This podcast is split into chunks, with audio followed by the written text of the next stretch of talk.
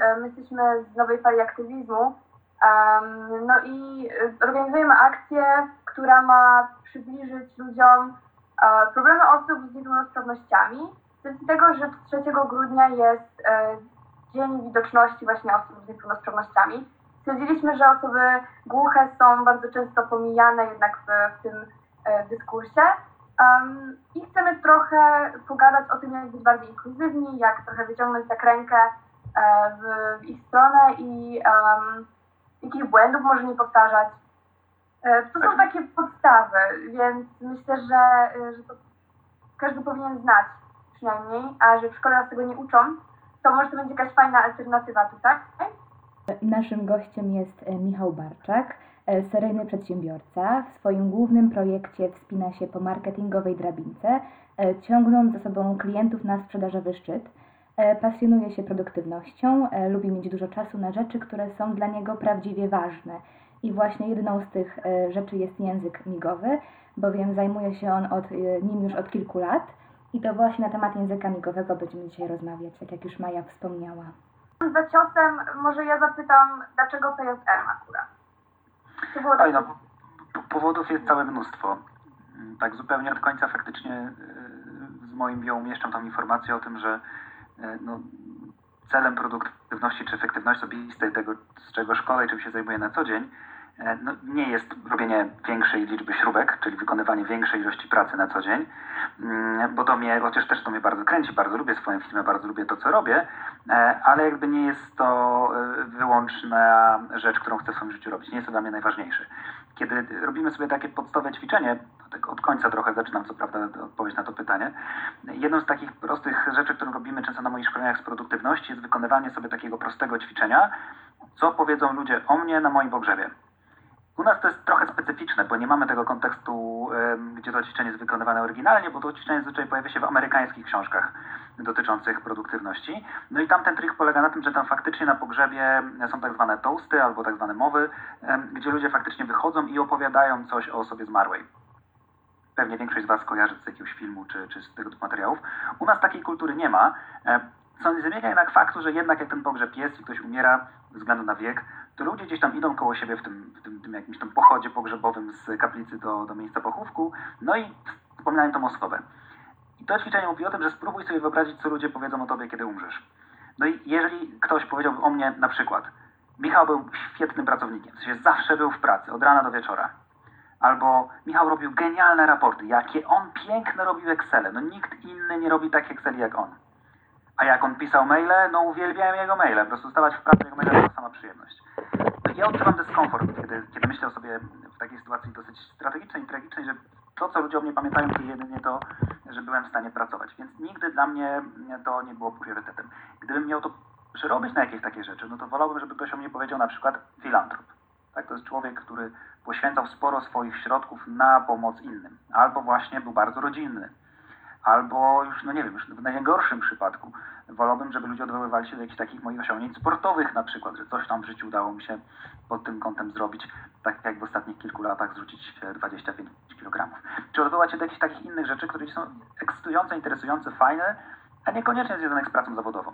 Natomiast tajemnica tkwi w tym, że jeżeli w tym tygodniu, w tym miesiącu, w tym roku, czy w tym pięcioleciu nie zrobiłem nic, żeby ten cel osiągnąć, a nie mam żadnej gwarancji, że będę żył jutro czy, czy w przyszłym tygodniu, bo wypadki chodzą po ludziach, no to muszę tymi rzeczami zająć się dzisiaj.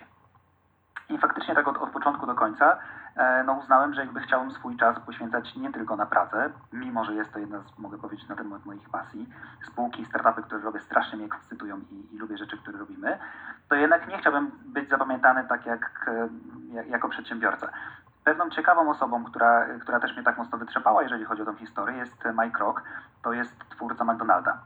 I on w swojej biografii tam pisał, że pod koniec dnia jest w bodajże trzech procesach sądowych ze swoimi dziećmi, ze swoją córką, e, rozwiódł się z trzema żonami e, i jego pasją życiową jest to, że stworzył McDonalda. W sensie na koniec, na łożu śmierci powiedział, że to, co jest dla mnie najbardziej fantastyczne, to to, że Amerykanie mogą jeść jego kanapki.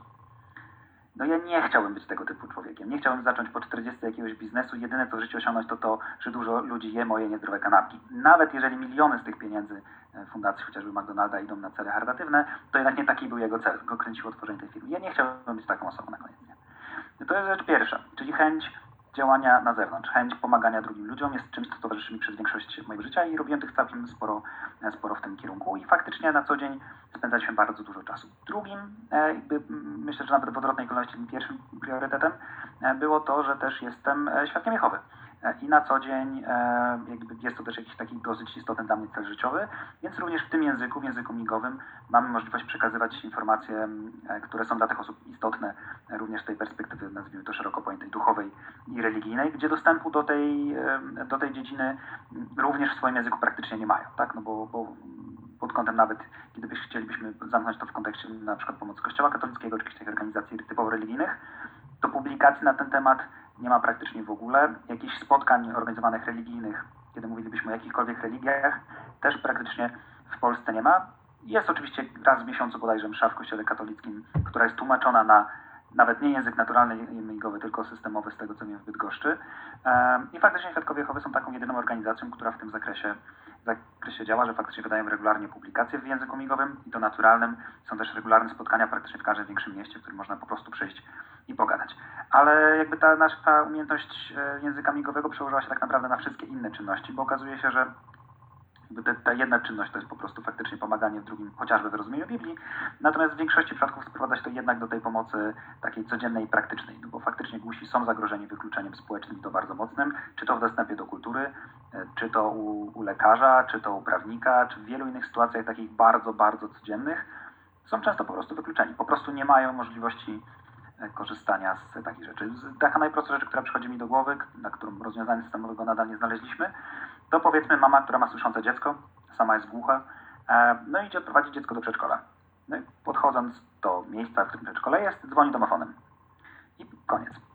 Nie słyszy, czy, czy, czy odpowiedź z domofonu jakakolwiek jest, czy ktoś tam krzyczy halo, halo, e, czy ktoś e, kliknął przycisk, żeby drzwi się otworzyły. No stoi przy drzwiach, jakby musi czekać. Nie? Tak prosta rzecz, a już mamy wykluczenie społeczne. Jeżeli chcielibyśmy pójść w kierunku jakimkolwiek innym, jakakolwiek wizyta u lekarza w szpitalu, bibliotece, urzędzie, czy w wielu innych miejscach po prostu nie ma tłumaczy, nie ma możliwości e, takiego od tak prostego rozwiązania tego problemu.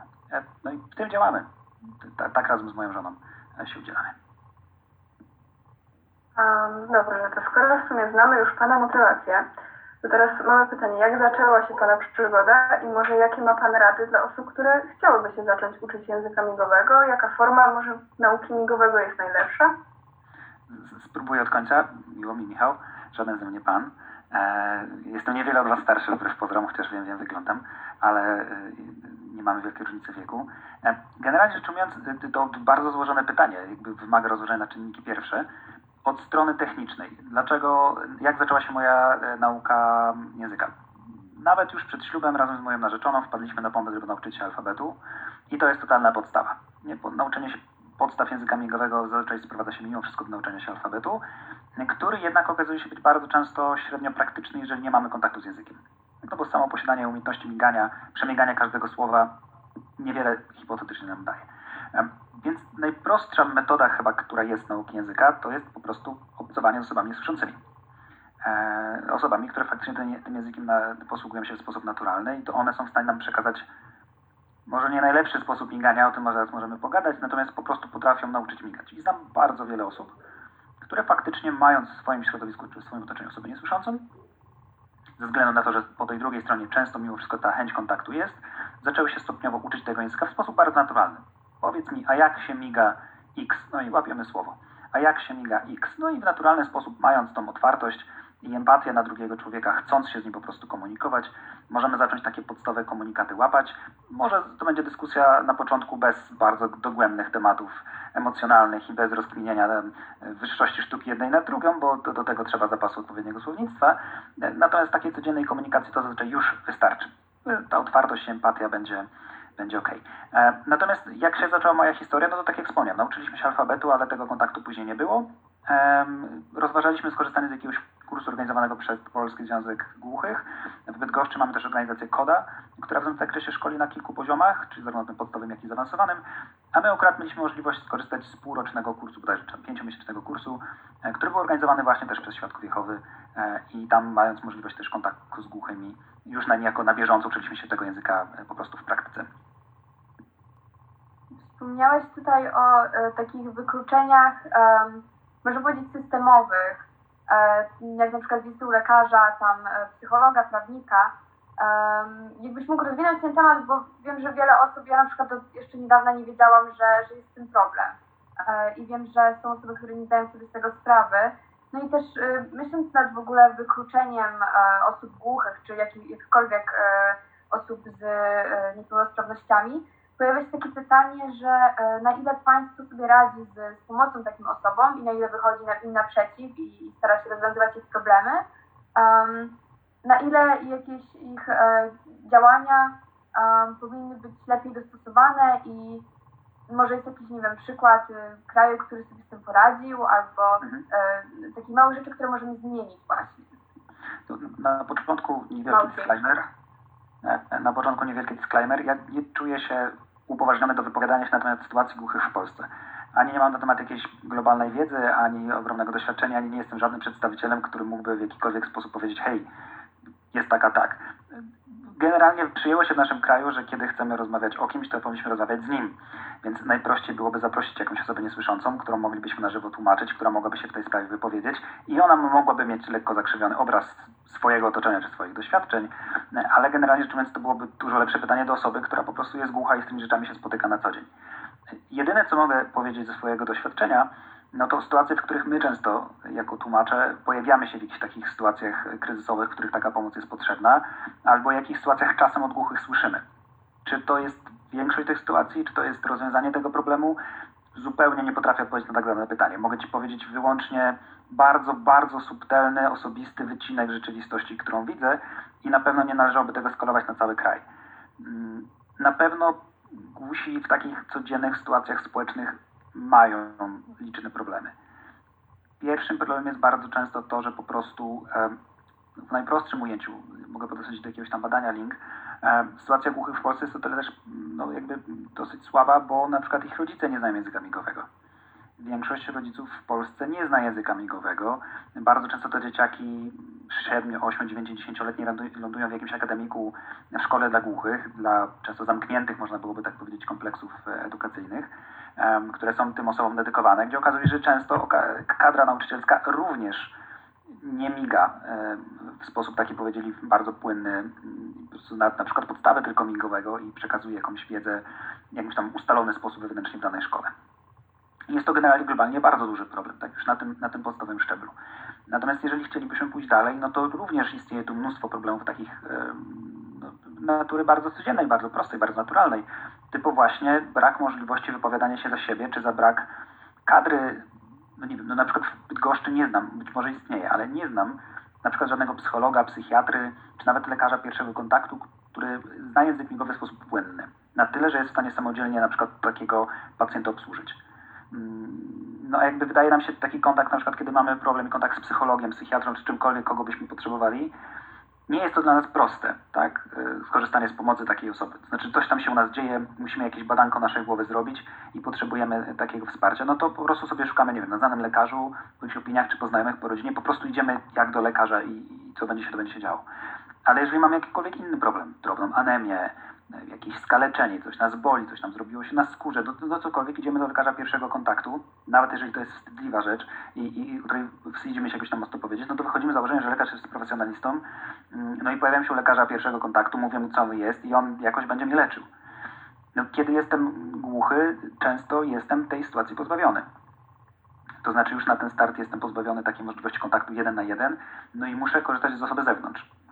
Czy to z oficjalnego tłumacza, z których jakby państwo oferuje tego typu pomoc. E, chociażby właśnie w Polskich Związkach Głuchych, w PZG, istnieją tłumacze, których niejako można, można sobie w cudzysłowie, e, czy w cudzysłowie zamówić i taki, taka osoba się pojawi w określonym czasie, czy, czy, to w sądzie, czy to, czy to na policji, czy to właśnie u lekarza. Wiem, że na przykład w, jeżeli mówimy tylko o naszym regionalnym tutaj, w naszej, naszej okolicy, no to w szkole, znaczy w tym, w szpitalu wojskowym jest na pewno kartka, którą osobiście widziałem, bo rozmawiałem z ordynatorem. Kartka zatytułowana dyżurna osoba migająca, który, po którą też można zadzwonić w sytuacji kryzysowej, która po prostu przyjedzie i będzie tłumaczem na położnictwie, czy gdzieś tam w szpitalu, no ale to jest zawsze z doskoku, tak? Czyli to nie jest osoba, która tam jest, która ten język zna i potrafi. Kiedy poszlibyśmy dalej, czyli do jakiegokolwiek urzędu, to tam państwo próbuje sobie z tym radzić tak, jak potrafi, fundując e, różnego rodzaju szkolenia, czy, e, czy, czy, czy jakby no, możliwość obcowania z tym językiem. Natomiast no, Julia może się wypowiedzieć, 40 godzin szkolenia no nie wystarczy do tego, żeby nauczyć się języka w sposób naturalny i jeszcze mówić o rzeczach, które są bardzo trudne.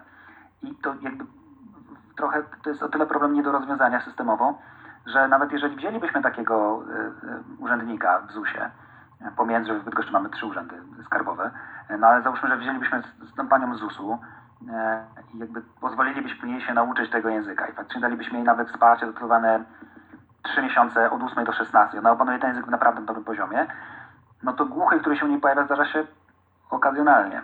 Tak więc język nieużywany w naturalny sposób gdzieś tam wygaśnie. Więc też nie ma co tutaj jakby szukać, o państwo jest bardzo złe, bo nie potrafią ludzie migać w miejscach publicznych, bo głuchych jest na tyle stosunkowo matematycznie rzecz ujmując niedużo i mają, no w sensie w całym społeczeństwie jest ich na tyle niewiele, że kiedy z tej grupy wybierzemy ten procent, który faktycznie ma problem, no to okazuje się, że to jest naprawdę niewielka grupa. Tak? W Polsce według ostatniego badania, którego czytałem, mamy około miliona osób niedosłyszących lub mających problem ze słuchem, z czego szacuje się, że mniej niż połowa to osoby, które są faktycznie głuche, czyli mają taką utratę słuchu, że potrzebują pomocy, e, pomocy z, z, faktycznie z zewnątrz, w sensie nie, nie, nie są w stanie po prostu samodzielnie się komunikować e, z osobami słyszącymi, potrzebują tego wsparcia w języku migowym swoim naturalnym, co jeżeli rozłożymy sobie na siatkę miast, powoduje, że pewnie w Bydgoszczy mamy, strzelam, z 600, 700 takich osób, może do 1000 w Kujawsko-Pomorskim, no to zakładając, że w każdym większym mieście mamy urząd skarbowy, ZUS i co najmniej kilka szpitali, no to okazuje się, że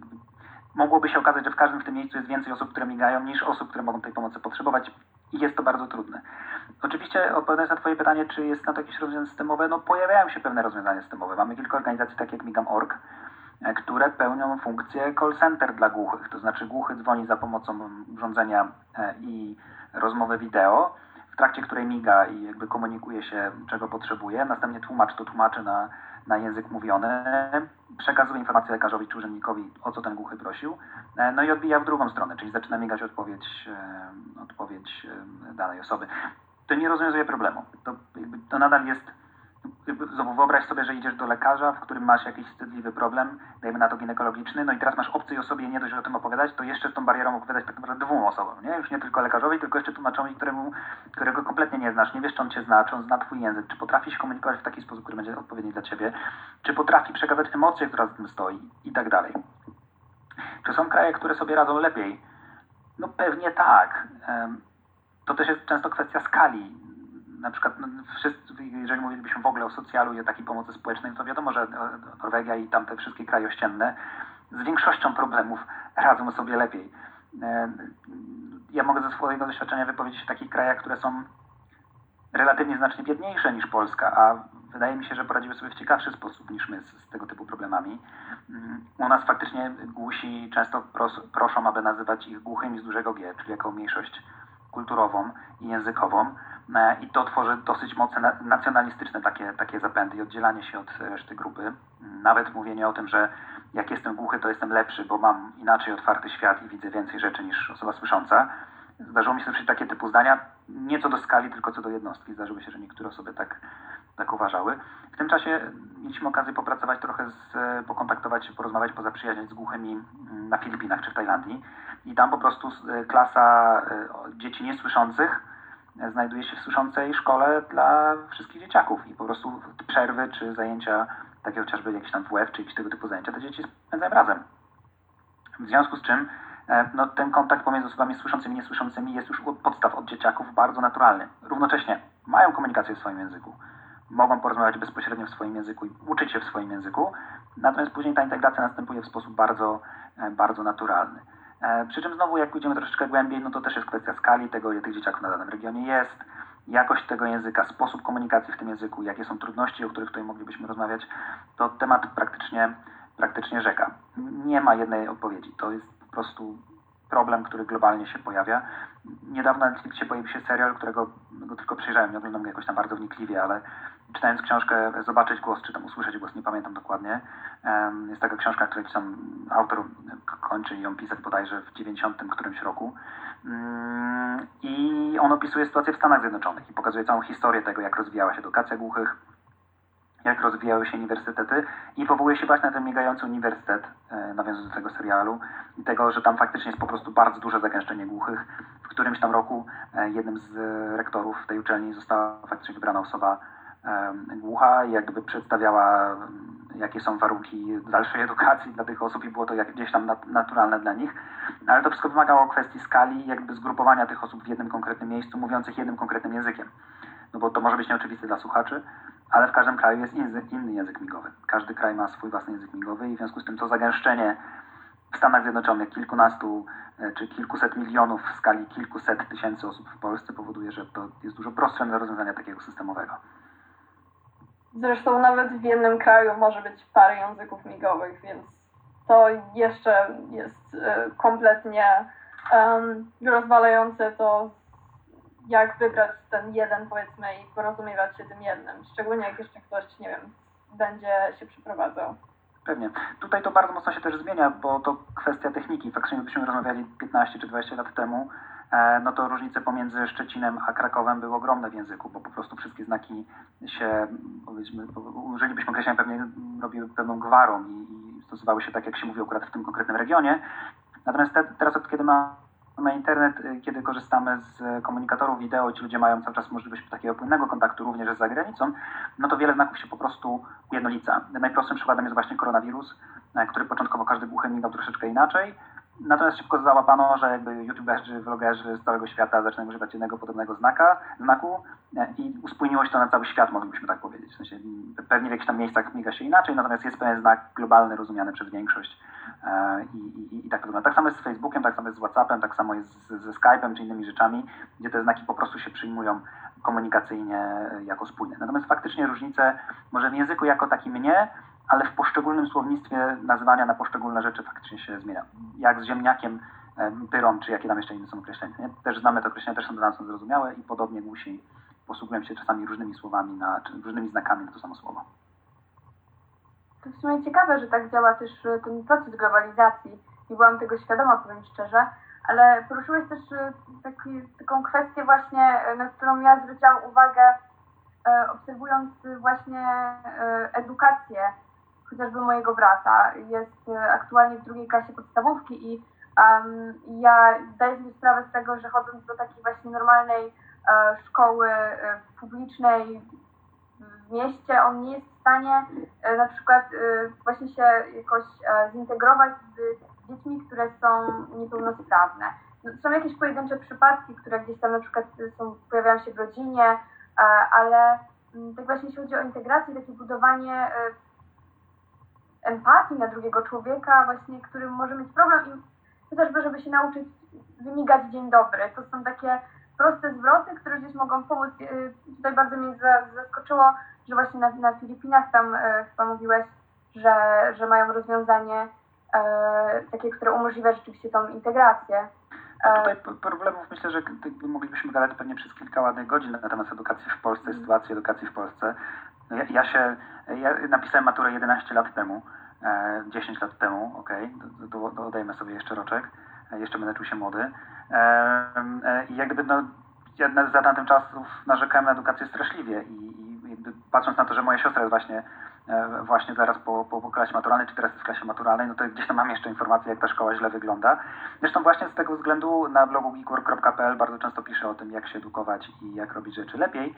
I jeżeli wszystko pójdzie poprawnie, to razem z Tomkiem Pijokiem, e, bardzo serdecznym moim kolegą, e, kminimy nad napisaniem takiej książki, która nazywa się Czy istnieje życie po maturze, e, w której właśnie chcemy troszeczkę pomóc Wam, tym ludziom powiedzmy 18, 17, 19, e, odnaleźć się w tej rzeczywistości, gdzie bardzo często okazuje się, że no, na przykład studia wyższe nie mają sensu, bo akurat z Tomkiem w naszej książce wspieramy, spieramy się na temat tego, czy iść na studia, czy nie iść na studia. Ja jestem tak dużo bardziej na nie, on jest trochę na tak. E, i wspólnie z tego powstaje jakaś taka konkluzja, czy to ma sens. Mm, myślę, że sama świadomość tych problemów też się zwiększa. Równocześnie, ojej, no moglibyśmy gadać o tym przez, przez, przez wiele, wiele, wiele godzin, tego jak bardzo źle robi nam internet, e, jak bardzo źle robią nam ludzie sukcesu w internecie, e, jak mocno ma to wpływ na jakość edukacji i tego, że wiemy, że może być lepiej, poprzez właśnie to, jak świat migowy i to, jak idee, które się rozprzestrzeniają w social mediach i zawężają w pewnych bańkach, mogą też przełożyć na świat głuchych, kiedy byśmy o tym rozmawiali, czy jakąkolwiek tam możliwość ustalenia wspólnego frontu mm, globalnie. To, to, to jest temat rzeka i myślę, że to nie starczyłoby 20 czy 30 godzin, żeby ten temat dobrze rozwinieć. Tak, zdecydowanie. Też y, no, y, najlepszym przykładem jest to, że, przez tyle lat się zmienia podejście uczniów do, do edukacji i jednak widać to też jest ciekawe. Zadowolenie czy problemy. Wiesz, my mamy na przykład taki, te, taki deal, w którym e, z jednym z techników z Bydgoskich mamy podpisaną umowę, że praktycznie co miesiąc e, podsyłają nam nowe osoby, które chcą być e, u nas na stażu. I tam jakby w waszej grupie społecznej chyba tak mogę powiedzieć, zdarzają się jednostki wybitne, które uczą się samodzielnie i jak gdyby zdobywają tą wiedzę samodzielnie, a szkołę traktują po prostu jako miejsce, w którym, w którym muszą być i muszą przetrwać ten element i trudno. I wbrew pozorom ten system edukacji, który uczy nas do pracy, do bycia rzemieślnikiem i do stukania równych klocków, też nie jest taki najgorszy. W sensie sposób uczenia, chociaż jest fatalny i lepiej człowiek uczy się przez doświadczenia, to mimo wszystko ten proces, który trzeba odbyć, on też nie jest najgorszy. To też nie jest tak, że mamy powód powiedzieć, że szkoła jest kompletnie zła. Na pewno nie jest nowoczesna. Na pewno nie uczy tego, że nie ma sensu trzymać rzeczy w głowie, tylko lepiej jest nauczyć się posługiwać e, E, szybko dostępnymi narzędziami. Zupełnie z drugiej strony nadal uczenie się na pamięć pewnych rzeczy w pewien sposób robi dobrze dla naszego mózgu.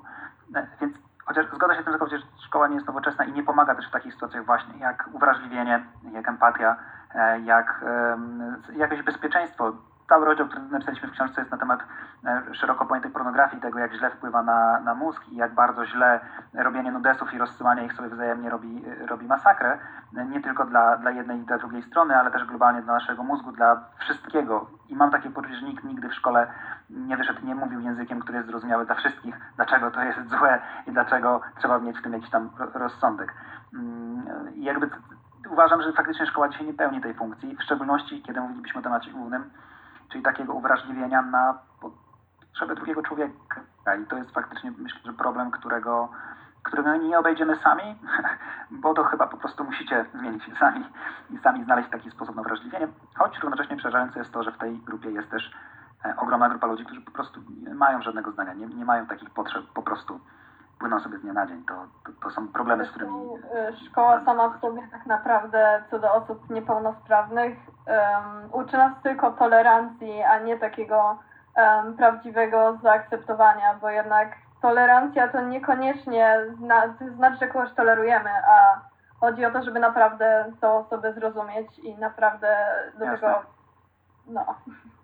no i też być otwartym na, na potrzeby i jakieś problemy tych osób. E, I no, rozumienie ja... po drugiej stronie, nie? że są też osoby, które mogą mieć jakieś potrzeby, ale niekoniecznie chcą mieć tą potrzebę, te, potrzebę teraz. Na TEDxie u nas w Bydgoszczy jest taka fajna dziewczyna, która, e, tam bardzo fajny reportaż, ona ma takie zdanie typu, e, tak się chyba nazywa ta prelekcja, nie pozwalam się obcym popychać, ale to jest dziewczyna, która jeździ na wózku inwalidzkim i ona bardzo często opowiada o tym, że właśnie w sytuacjach takich codziennych nagle ktoś chwyta ją za wózek, zaczynają gdzieś przewozić w inną stronę, chociaż ona wcale tam nie chciała iść, e, a ktoś ją gdzieś tam ciągnie przez jakieś drzwi, bo jej się wydawało, że ona chce tam wejść, tak? Mm, więc myślę, że takie uwrażliwienie jest, jest bardzo potrzebne bez względu na to, o jakim problemie byśmy mówili. Sam pracuję z, z ludźmi, współpracuję, którzy mają jakieś odmiany różnego rodzaju Aspergera e, czy tego typu rzeczy i uwrażliwienie na te potrzeby, że hej, to, co jest dla mnie dziwne, nie oznacza, że jest złe no, powinno, powinno w społeczeństwie zacząć lepiej funkcjonować, ale to myślę, że globalny problem i szkoła tutaj jest w stanie pomóc tylko trochę, bo przecież moglibyśmy zawsze powiedzieć, że szkoła ma uczyć, a nie wychowywać. Od wychowywania są rodzice.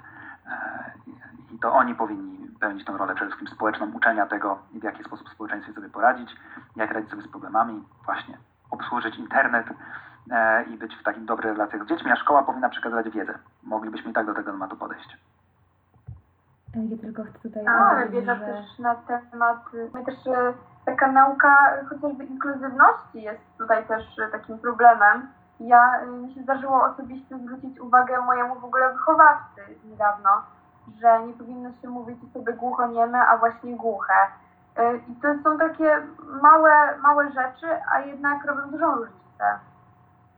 No, do w większości przypadków sprowadza się do świadomości. Szczerze powiedziawszy, nim E, wszedłem w ten świat i nim zacząłem migać i nim zacząłem mieć taki regularny kontakt z głuchymi, no to tak naprawdę nie miałem prawie żadnej świadomości. To nie wynikało z niechęci, tylko po prostu braku świadomości, że ten świat istnieje obok. I gdybyśmy poszukali sobie dowolnej, jestem w stanie się założyć, że gdybyśmy poszukali jakiejkolwiek innej, czegokolwiek innego, to okazałoby się, że nasze miasto czy, czy nasza okolica ma kilka czy kilkanaście innych warstw. Pewnie gdybyśmy nagle zaczęli się uwrażliwiać, to najprostszy przykład. W Poznaniu mieliśmy klienta, który ma sieć restauracji i oni wymyślili coś takiego jak gotowanie na głównym. I spotykali się na dworcu głównym w Poznaniu w niedzielę, e, gdzie wrzucali mięsko do gara i wspólnie razem z bezdomnymi gotowali zupę, a następnie to nie było tak, że oni gotowali dla nich, w sensie my dla was, tylko po prostu robili to razem, a później razem to się po prostu jedli. I okazało się nagle, że pojawia się zupełnie nowa warstwa miasta, mnóstwo ludzi w bardzo różnych historiach, ponieważ to była przestrzeń do wspólnych rozmów, do wspólnego spędzania czasu. To czasami te historie, które tam się pojawiały, tych osób bezdomnych, wcale nie były takie oczywiste. To nie są tylko alkoholicy, którzy gdzieś tam, e, no, że tak powiem brzydko, no, źle wyglądają, mają złą aparycję i bardzo kiepski zapach, tylko często są jakieś tragiczne historie, które w życiu gdzieś tam ich poturbowały i, i, i tak się stało. Tak? E, czy tam dzieciaki, które po prostu zostały wygonione z domów, bo miały jakieś choroby e, emocjonalne, które były bardzo trudne i rodzice po prostu powiedzieli, no to wynoś się, nie? W sensie idź sobie i radź sobie sam w życiu i takie, tak, takie osoby lądowały na ulicy. I wiele, wiele, wiele, wiele innych bardzo trudnych historii. I okazuje się, że ta, to nasze miasto ma wiele różnych tkanek, tak? No bo zaraz jakbyśmy poszli właśnie w dowolnym innym kierunku, w Bydgoszczy przecież mamy szkołę też dla, dla niewidomych. Mm, zresztą mamy też kilka osób głucho-niewidomych w regionie. E, więc nagle się okazuje, że te przestrzenie dla osób na przykład niedowidzących, czy, czy na przykład, no właśnie, mających problemy ze wzrokiem, i okazuje się, że nasze zwykłe rondo Jagiellonów i przejście podziemne ich kompletnie rozwala i nie są w stanie sobie tam funkcjonować, bo im bardzo trudno jest w takiej przestrzeni się ogarnąć i odnaleźć, w którą stronę mają iść. Mm, I pewnie gdybyśmy o, tym, o tej przestrzeni rozmawiali, to mamy tam miliony innych problemów, które, z którymi sobie średnio radzimy. No właśnie, to wydaje mi się, że to jest kwestia wrażliwości samego interesowania się tym tematem, czy takie czy, czy coś możemy tutaj w tym miejscu zmienić, coś możemy zrobić. Taka świadomość, dojrzałość tego, że moglibyśmy coś robić. I wspomnę tylko, że prawdopodobnie nie nagrywacie w tym momencie e, naszej rozmowy. Właśnie też się teraz skapnęłam i już miałam pisać. Ja nagrywam, spokojnie. Też nagrywam. Tak ja też nagrywam swoją ścieżkę. Okej, okay. jest dobrze. Już włączam A, To myślę, nawiązując do szkolnictwa, obecna sytuacja głuchych jest znacznie lepsza, mają szkoły dla siebie, ale co z tym, co było wcześniej? Musieli się uczyć języka polskiego. Chciałbyś opowiedzieć więcej na ten temat? Tak, faktycznie jest pewna specyfika, jest to pewien problem, e, który jest powtarzalny e, od, wielu, wielu lat, e, no, bo to jest taka rzecz, która, która nas trochę pokutuje. Znaczy, tu cofnę się trochę znowu do trochę będę przywołał to z pamięci, ale odwołam się globalnie do problemu jako takiego. W tej książce, o której wspomniałem, jeszcze sprawdzę dokładnie, jak ona się nazywa. Usłyszeć głos, czy zobaczyć głos? E, to jest Zobaczyć Głos. Tak, Zobaczyć Głos to ją dosyć mocno polecam. E, Oliver Sacks ją napisał. E, stara książka, w sensie w swojej formie nie jest ona jakoś tam epicko w języku, tam na przykład pojawia się takie zdanie, że przecież nie możemy wylosować liczby, bo nie mamy do tego komputerów, bo komputery jeszcze wtedy nie istniały, kiedy tą książkę pisał. Mm, natomiast tak, to faktycznie jest, jest to jakieś tam wyzwanie. I w tej książce pojawia się między innymi motyw tego, jak historia edukacji zmieniała się w Stanach, w którym nagle w latach przed 1900 rokiem pojawiły się uniwersytety dla głuchych, w których edukacja była prowadzona w języku naturalnym, w którym kwitła kultura um, głuchych, w którym e, pojawiały się, pojawiła się sztuka, pojawiło się nawet pisarstwo, e, w którym kombinowano, jak to wykorzystać jakby, jak, to, jak to społeczeństwo zaangażować. I to rozwijało się bardzo dynamicznie, aż w pewnym momencie uznano, że posługiwanie się językiem migowym jest, dokładnie podobne takie zdanie, przegraną z naturą. Że my jako ludzkość powinniśmy opanować naturę, a to powoduje, że nie możemy się dawać swoim słabościom, niepełnosprawnościom, tylko musimy nad tym zapanować. I faktycznie ten, ten, ten, ten, ten element, który skończył się w latach 60., 70. w Stanach, u nas pokutował do późnych latach, e, lat właściwie 90., w trakcie których no, zabraniano w szkołach e, migania, w którym nie było możliwości komunikowania się przez głuchych e, w codziennej komunikacji w ten sposób, w którym wychodzono z założenia, że jedynym szczytnym celem, którym jest osiągnięcie szkoły, jest nauczenie jakiegoś bardzo praktycznego zawodu osoby niesłyszącej. Że jeżeli uda się już nauczyć go, je, ją e, szycia, czy na przykład bycia, m, mm, robienia jakichś mebli, takich zazwyczaj mimo wszystko podrzędnych, powiedzielibyśmy, zawodów e, fizycznych, to jest już sedno, to jest już, to już, to już nic dalej, nigdzie dalej nie możemy dojść. To już jest, to jest najlepsze osiągnięcie, co można zrobić osobami głuchymi. Mm, no i to jakby pokutuje trochę nadal do dzisiaj. Mamy 2020 rok, e, a mimo wszystko dostęp do takiej edukacji bardzo powszechnej, takiej codziennej, automatycznej jest nadal bardzo ograniczony mimo wszystko. Wiecie, no jak macie jakiś problem z czymkolwiek, czegokolwiek go nie dotyczy, to pewnie sięgniesz do Google'a i znajdziesz odpowiedź, sięgniesz do encyklopedii i przeczytasz odpowiedź sprawdzisz w Wikipedii i wiesz. Głusi owszem mają do tego dostęp, natomiast umiejętność czytania w języku polskim, a dokładnie rzecz ujmując interpretacji tekstu w języku polskim nie jest oczywisty dla osoby e, niesłyszącej, osoby głuchej. E, w większości przypadków takie osoby faktycznie nie są zdolne do interpretacji tego tekstu. to też jest kwestia bardzo zależna, bo po drugiej stronie mamy głuchych, którzy nauczyli się języka pisanego polskiego, tak jak inni uczą się obcego języka angielskiego czy niemieckiego, francuskiego.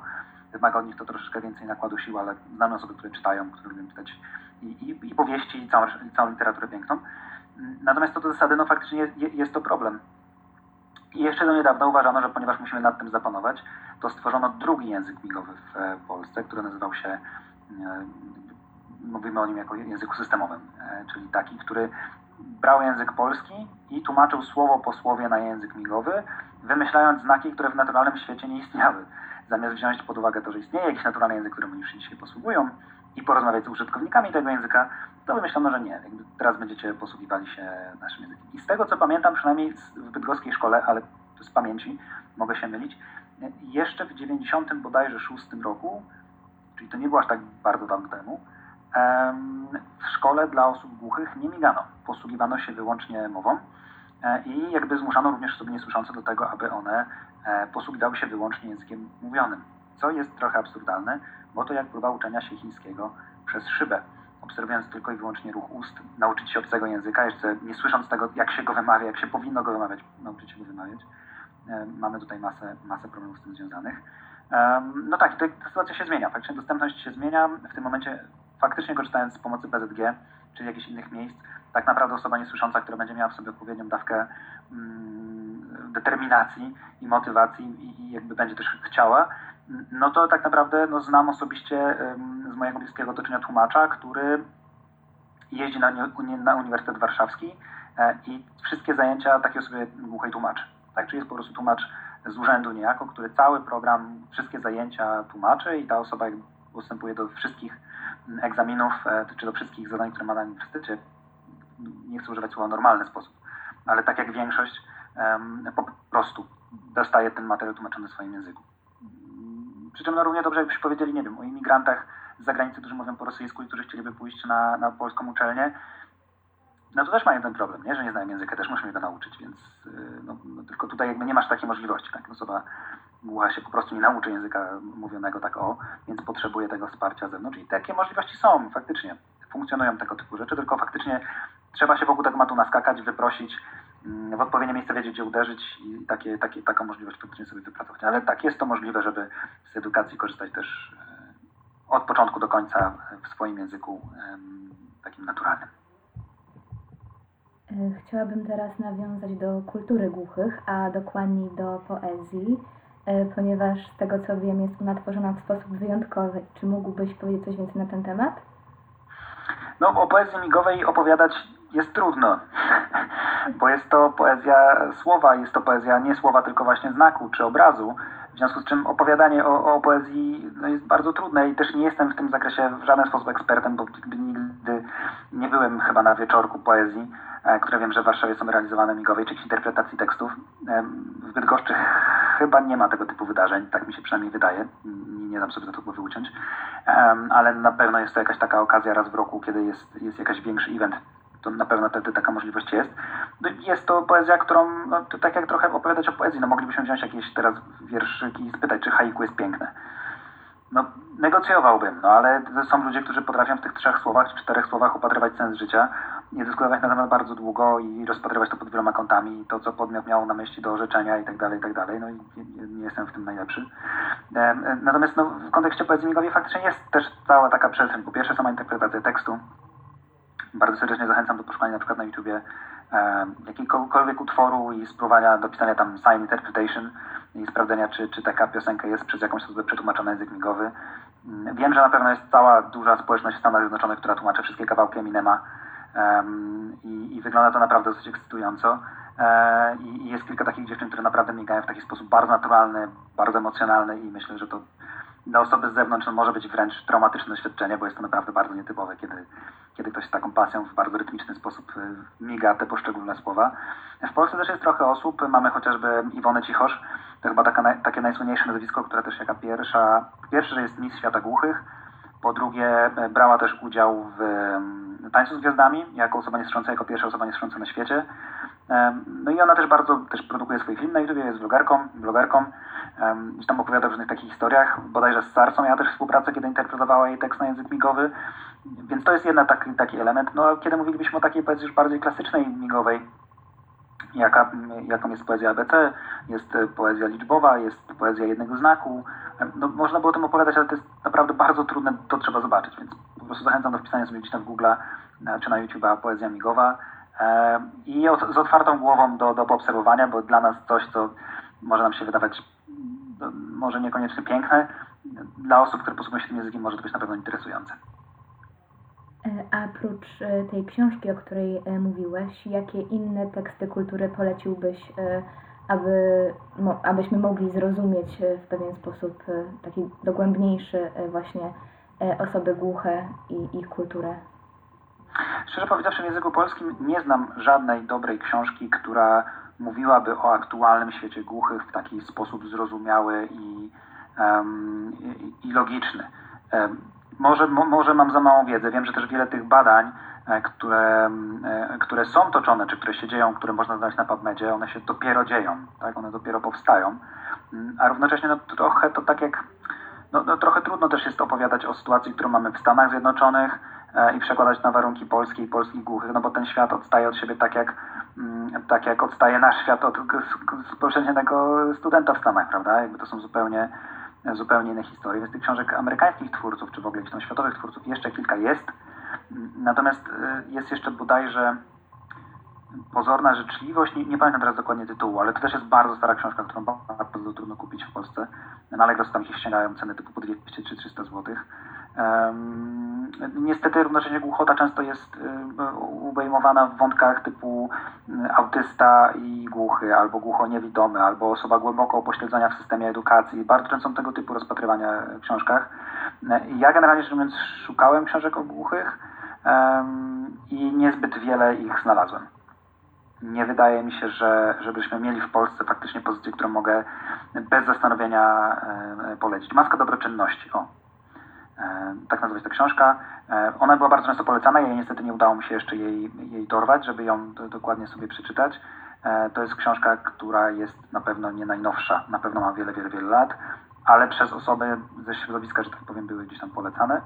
Jest też jakaś taka pozycja, która, jeśli się nie mylę, jest wydawana przez e, Rzecznika Praw Obywatelskich co jakiś czas.